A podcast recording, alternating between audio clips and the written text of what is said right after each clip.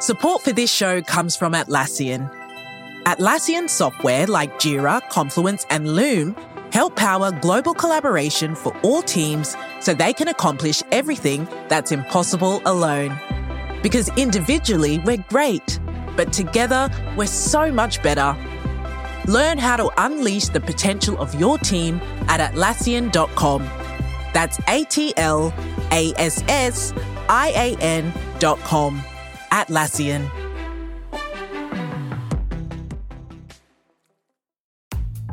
Tribeca Festival is back with a lineup full of relatable and inspiring films, series, and more. Documentaries on stars like Elizabeth Taylor, Melissa Etheridge, Linda Perry, and Renee Elise Goldsberry, plus narratives and comedy specials starring Britt Lower, Emily Bader, Hannah Einbinder, and more. June 5th to June 16th in NYC. Grab your tickets now at tribecafilm.com. Hello, this is Molly Fischer from The Cut. You almost sounded like one of those sexy machine oh, bots just now. like an Alexa calling you up or a Hello. Siri. This- yes, exactly. From The Cut and Gimlet Media, this is The Cut on Tuesdays. I'm your host, Molly Fischer.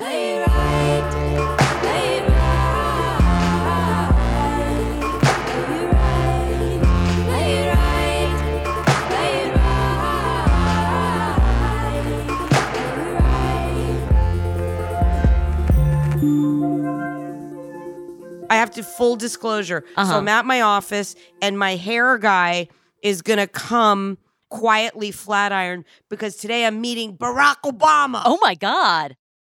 The person I'm talking to right now is Pamela Adlon, the actor, writer, and director. Her show Better Things just returned for its third season on FX. It's a semi autobiographical portrait of a single mom in LA with three daughters. Pamela's character makes her living in Hollywood's unglamorous day to day grind. She's working steadily as an actor and supporting her family, but she's not out there on any red carpets. Here's a scene with Pamela's character and her teenage daughter. You had a party. No, it wasn't a party in any way you left. I had to work. God, you don't have to work, Mom. What? How do you think we ever have anything? You work because you want to be famous. This is so unfair that I think I'm gonna pass out. Oh out. my god. I'm talking to Pamela today because her career is a case study in the subject of this week's show ambition. That internal force that wakes you up at 2:30 a.m. full of ideas, that makes you want to do more than you thought you could or than anyone else said you can. We're going to be talking to two women who have embraced their ambition and one man who's trying to let go of his. And we're going to start with Pamela Adlon. Her story is about the power of ambition. It's also about the limits of what ambition alone can accomplish. She's wanted the same thing for decades, but it's only in the last few years that she's reached the meeting Barack Obama stage of her career. And she got started when she was young. I was a kid and we moved to LA and like I met this one girl who was like, I have an agent. And I was like, what's an agent? I want an agent.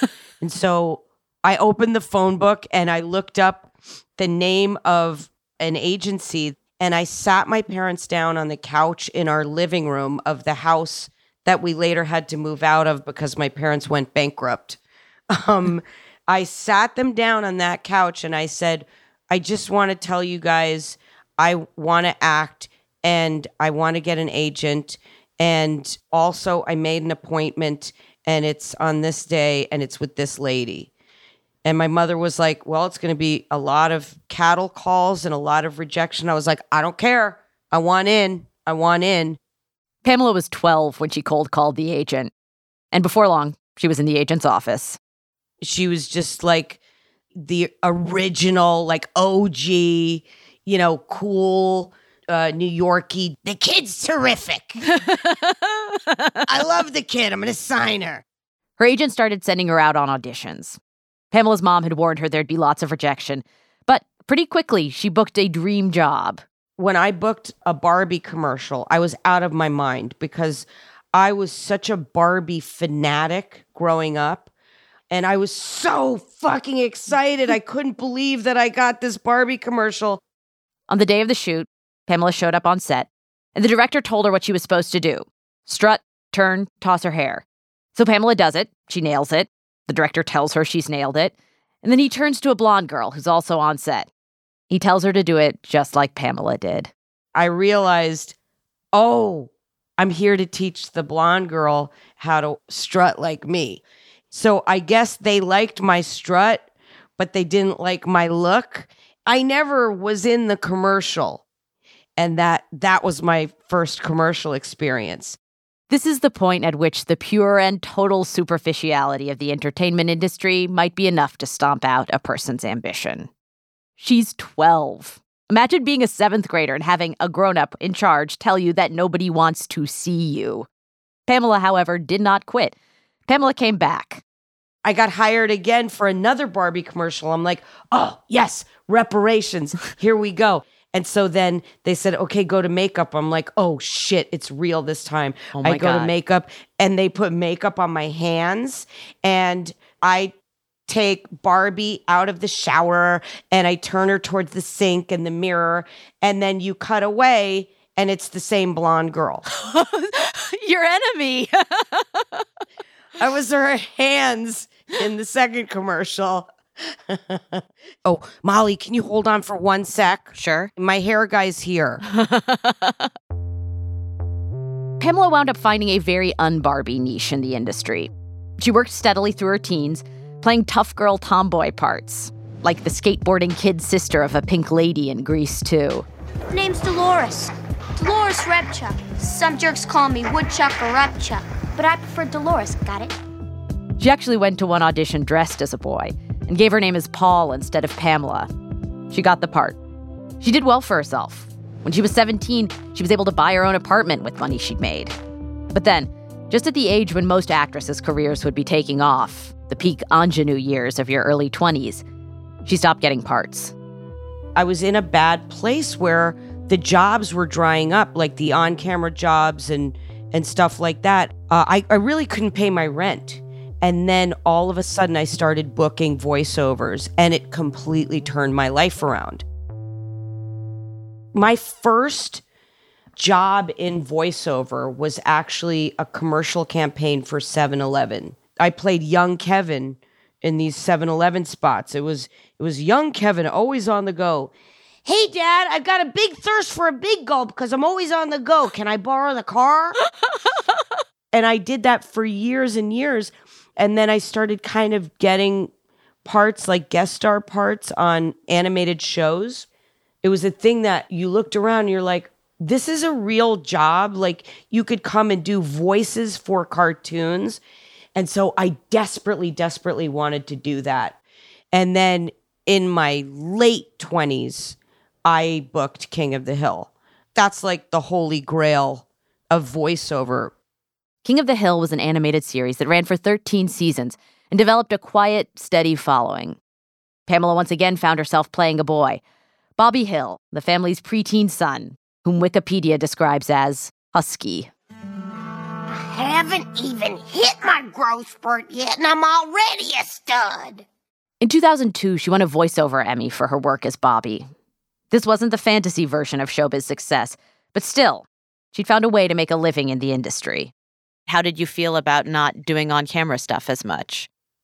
It is a very unique ability to be able to use your voice in that way. And so I never felt that I was missing out on anything. I felt like I was part of an elite, brilliant club. But there was a point where, after I had my third daughter, I started thinking about my life and I started thinking, hmm, I wonder how much longer King of the Hill is going to be going on. Because I watched my dad's jobs, you know, dry up. When Pamela was growing up, her dad worked in TV as a writer and producer, and her mom held down a series of jobs that supported the family when his work was patchy. But after her dad turned 50, things got tough. He wasn't getting hired at all. Her parents eventually filed for bankruptcy and had to move out of their house. Watching all this happen had shaped Pamela's choices. It had taught her that you never knew when things would fall apart. Ambition was risk, and it required a kind of scrappy resourcefulness. You can't rest on your laurels because there are no laurels. You have to anticipate things. And so I started auditioning again. She got a call about a TV part, A writer she'd worked with on a pilot years before remembered her. He remembered that she'd been funny, but that she'd gotten fired because the executives didn't think she was hot enough.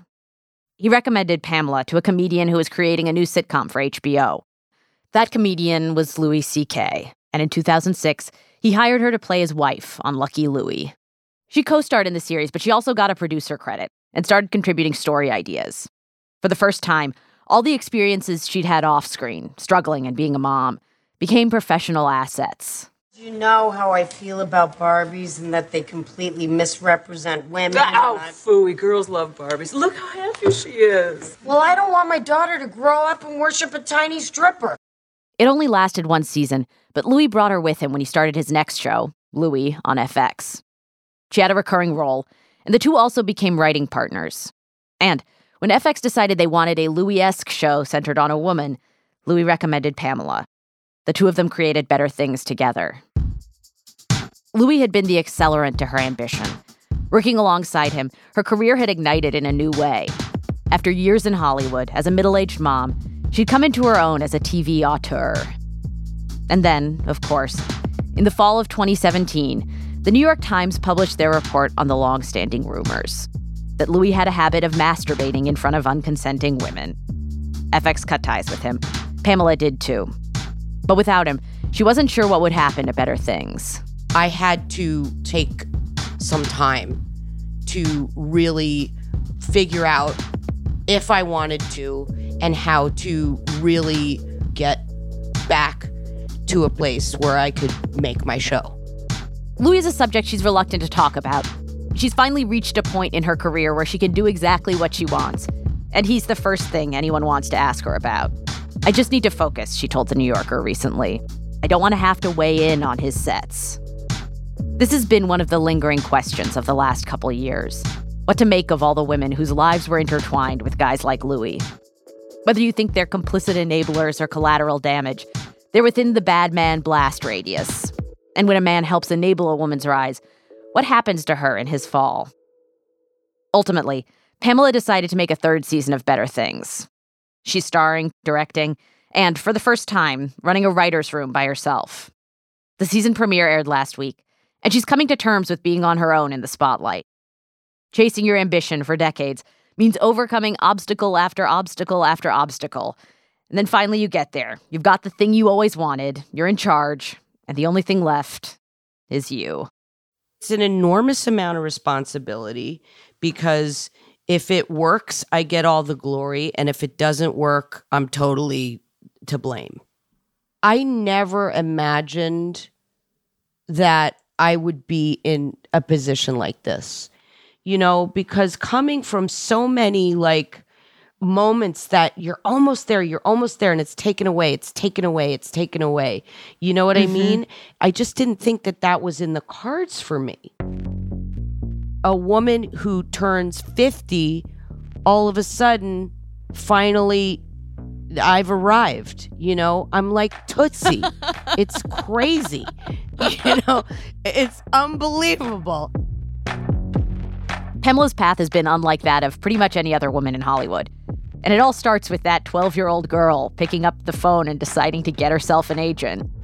She's dealt with setbacks, but she's never really felt ambivalent about her ambition itself. That is not the case for the two people we're about to hear from. Coming up after the break, two terrifyingly ambitious people on trying to make themselves live without ambition.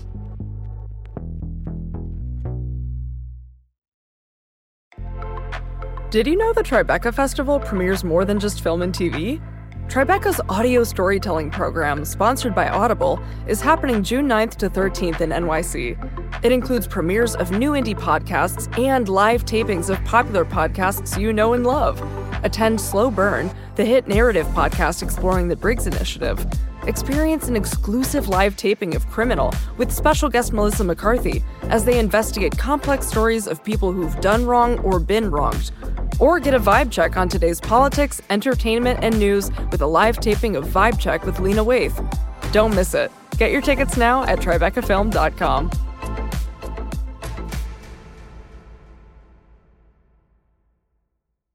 Another day is here, and you're ready for it. What to wear? Check. Breakfast, lunch, and dinner? Check. Planning for what's next and how to save for it? That's where Bank of America can help. For your financial to-dos, Bank of America has experts ready to help get you closer to your goals. Get started at one of our local financial centers or 24-7 in our mobile banking app. Find a location near you at bankofamerica.com slash talk to us. What would you like the power to do? Mobile banking requires downloading the app and is only available for select devices. Message and data rates may apply. Bank of America and a member FDIC. When you need mealtime inspiration, it's worth shopping Kroger, where you'll find over 30,000 mouthwatering choices that excite your inner foodie. And no matter what tasty choice you make, you'll enjoy our everyday low prices, plus extra ways to save, like digital coupons worth over $600 each week. You can also save up to $1 off per gallon at the pump with fuel points. More savings and more inspiring flavors make shopping Kroger worth it every time. Kroger, fresh for everyone. Fuel restrictions apply. Welcome back. We are now leaving Hollywood for my office, but stay with me. I swear it will be fun. This week, we're talking about ambition. It's a subject we think about a lot at The Cut. And recently, New York Magazine's insanely ambitious editor in chief, Adam Moss, announced he was stepping down. That made my boss, Stella Bugbee, think more closely about her own ambition. Like, I close my eyes and I think, how does this feel? How does this actually feel? And it's so corny, but I was like, it feels like I have like mercury or something in my body and it rises and it falls and it kind of chases me around and it it's in there and I don't know where it came from. And half the time when I'm driving myself super crazy with something, I think, why am I like this? Where does this come from? Who made me like this? It can't be of me. This is some alien feeling. I feel like it's both poisonous and electrifying. She wrote about all this last month in an editor's letter that she called The Half Life of Ambition. She talked about her career and her mercury blood. But after it was published, looking back at the letter, she saw all the other things she wished she'd written. I realized I had been holding back on several things in the letter. Why do you think that was? I think talking about ambition is unappealing to a lot of people. And admitting that you have it is tricky, but probably on some level, I was embarrassed. I'd argue that there's something kind of vulnerable about ambition. Owning up to ambition means acknowledging there's something you want and you don't have, something you might not get, which is not always easy to do. So we sat down to talk about what she'd left out. She'd always been ambitious, she said. It went back to when she was a kid. She'd settled on a career, graphic design, when she was still a teenager, and all through college, she was doing internships that would set her on that path. Right out of college, she got a job doing the exact thing she wanted to do, or the thing she thought she wanted to do. She'd been ambitious enough that she managed to give herself a midlife crisis at 22. About six months into that job, I realized I did not want to do that job. And I called my mom and I said, I've picked the wrong profession and it's too late. And now I'm stuck for the rest of my life. And she was like, You're insane. You're 22. What are you talking about? It just changed. And I said, Oh, no, mom, you don't understand. I've invested so much in this career. I love trying to convince your parents that I love that conversation where it's like, No, no, no, I actually am fucked. I really, truly felt like, Now what? You know, I'm the victim of my own ambition. This was a moment when she had to confront her ambition and ask what she actually wanted. Her job wasn't making her happy. And there were other things in her life that she wanted to change too. Right before I met my husband, I had a different boyfriend, and he was great. He was like the sweetest person on earth. And at a certain point in that relationship, I realized he had no ambition. And that was the moment where I thought, oh, wow, I, I can never stay with this man. I have to go find another man. and I wrote a list of things that I wanted in my next boyfriend after we broke up, and ambition was the top of the list. Did you then subsequently end up finding them? I did right away. Yeah, I did. How long did it take? Found a very ambitious man. um, and I have to say, like, we're still together, and it's been 22 years. And it's one of the things that I think keeps me interested in him as a person is that, you know, is that quality. Yeah. And I like really feel that way about most of my lasting relationships have that quality to them where we may not be ambitious about the same things, but it's this drive for excellence By 27, she'd married an ambitious man, she'd gotten a big new job, and she was going after the things she wanted when she found out she was pregnant with twins. This is the classic challenge for ambitious women. If you want kids, they're probably going to happen during the exact same years when you're working hardest at everything else.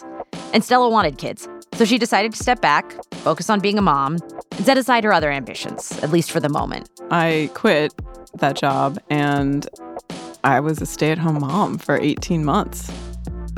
And I went insane. I went to an event. I like left the kids and went out to a and someone introduced me to someone else as, "Oh, this is Stella and she used to be a designer." And I had this horrible panic like rage filled of course it was a man who said it you know like wanting to punch him in the face like ah you know i'm still i'm still a designer you know at the time i was like oh, i should probably do something. It wasn't going to go away she realized. Ambition would just go into hibernation waiting for a chance to reemerge despite my intentions of taking on less i was probably never going to actually take on less.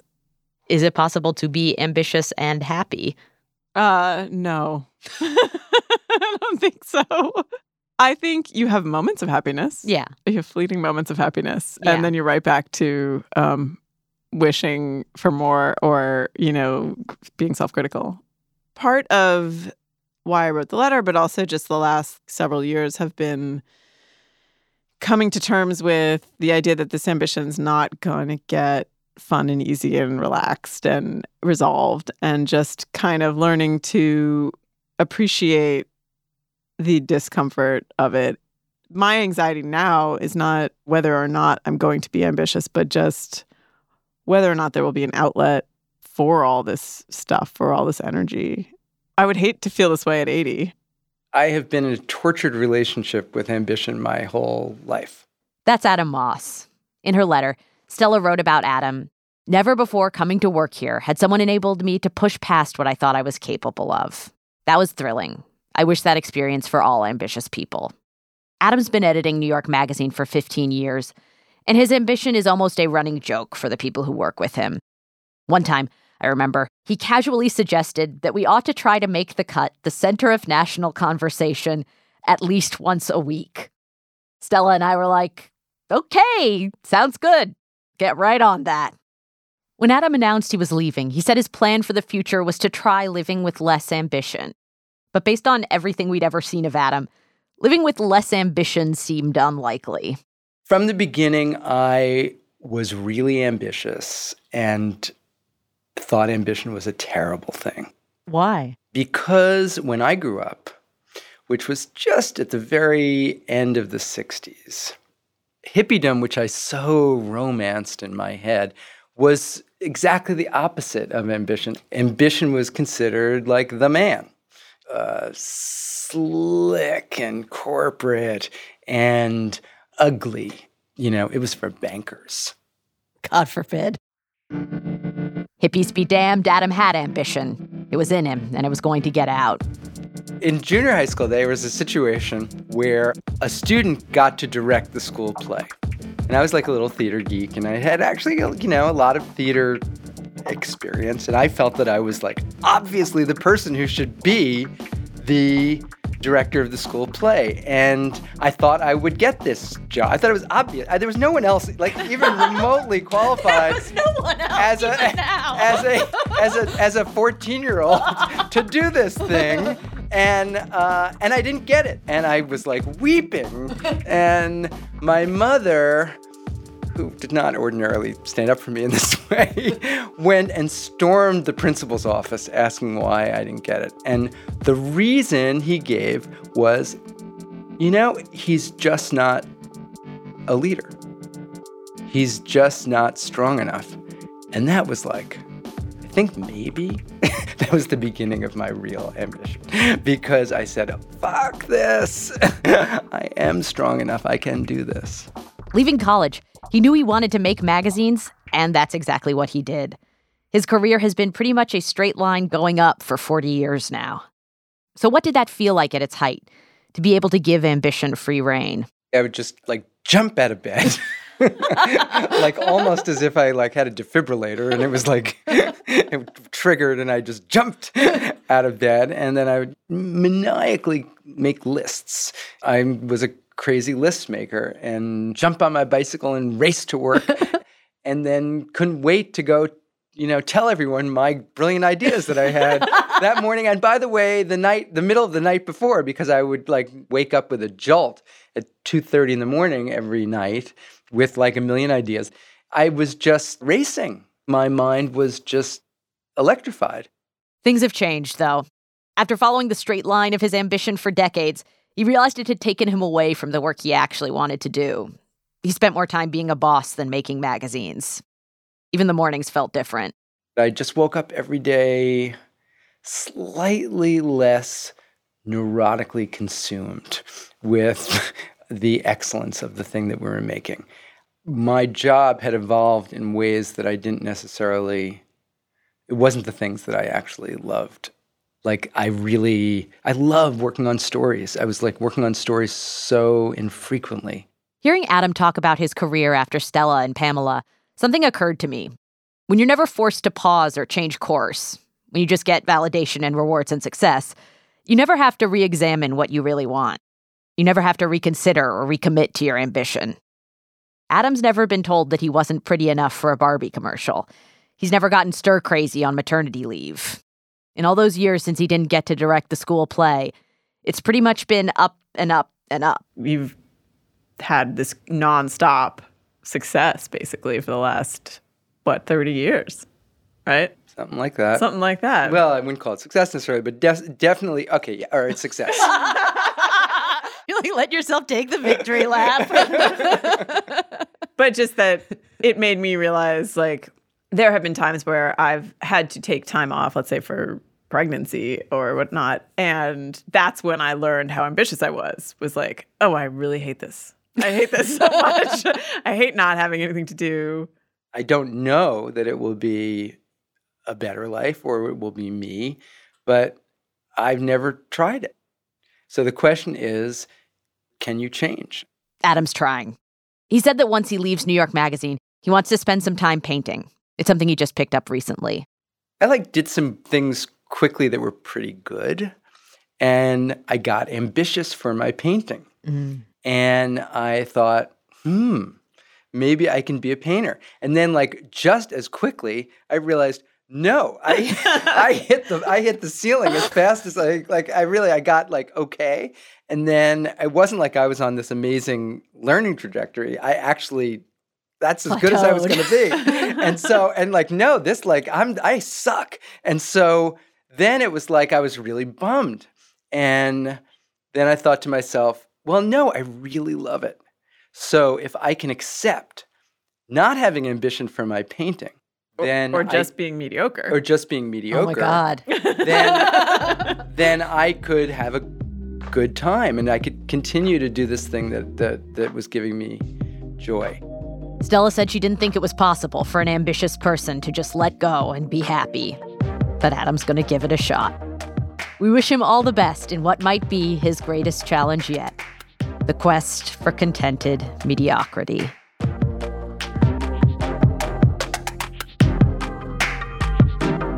That's it for this week's show. We'll see you next Tuesday.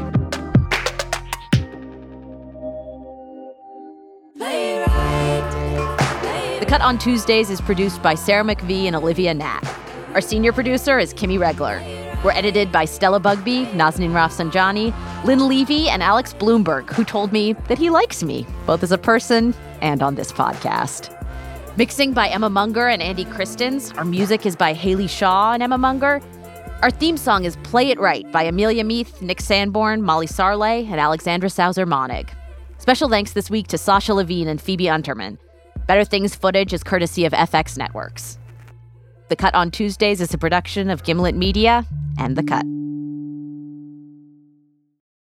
Hey, Cut listeners. My name's Rachel Ward. I am the host of another Gimlet show called Chompers. Chompers is a two minute toothbrushing show for kids and this week, we're featuring the stories of ambitious and intrepid women from history on Heroines Week. We wanted to give you cut listeners an early listen to tonight's episode. So here it is. It's about heroine Sybil Ludington. Hey there, you're just in time for more Chompers, your twice daily toothbrushing show. It's Heroines Week, and every day we're telling you the story of a heroine. Start brushing on the top of your mouth and brush the inside, the outside, and the chewing side of each tooth. Three, two, one,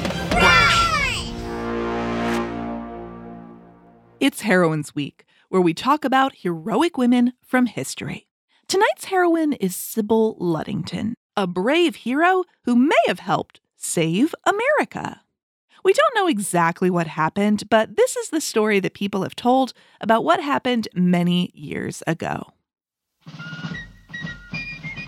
In the 1700s, before America was called the United States, the British and Americans were at war.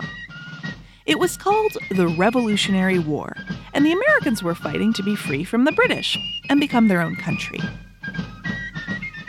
Switch your brushing to the other side of the top of your mouth and brush all the way to the molars in the back. Sybil Ludington was born in America. And when she was just a teenager, Sybil's dad was a famous leader on the American side of the war. One dark night, a messenger came to warn Sybil's dad that the British soldiers were coming to attack their town. Sybil's dad had to warn everyone on their side. But how could he? That's where Sybil comes in. Switch your brushing to the bottom of your mouth and brush in little circles around each tooth. Sybil was a fantastic horse rider, so her father entrusted her with a dangerous mission to warn everyone that the British were coming. It was pitch black outside, and Sybil had to ride fast, but also quietly, so no British spies would see her. Sybil rode through the night, telling every soldier she could find to go to her dad's house and prepare for battle. Switch your brushing to the other side of the bottom of your mouth and give your tongue a brush too. By the time she was done, over a hundred American soldiers had gathered for the fight. Sybil was commended for her bravery and even got a personal thank you from General George Washington, who would later become the first president of the United States. And that's why Sybil Ludington is today's Chomper's heroine. That's it for Chompers tonight, but come back tomorrow for more heroines. Until then, three, two, one, spit. Chompers is a production of Gimlet Media.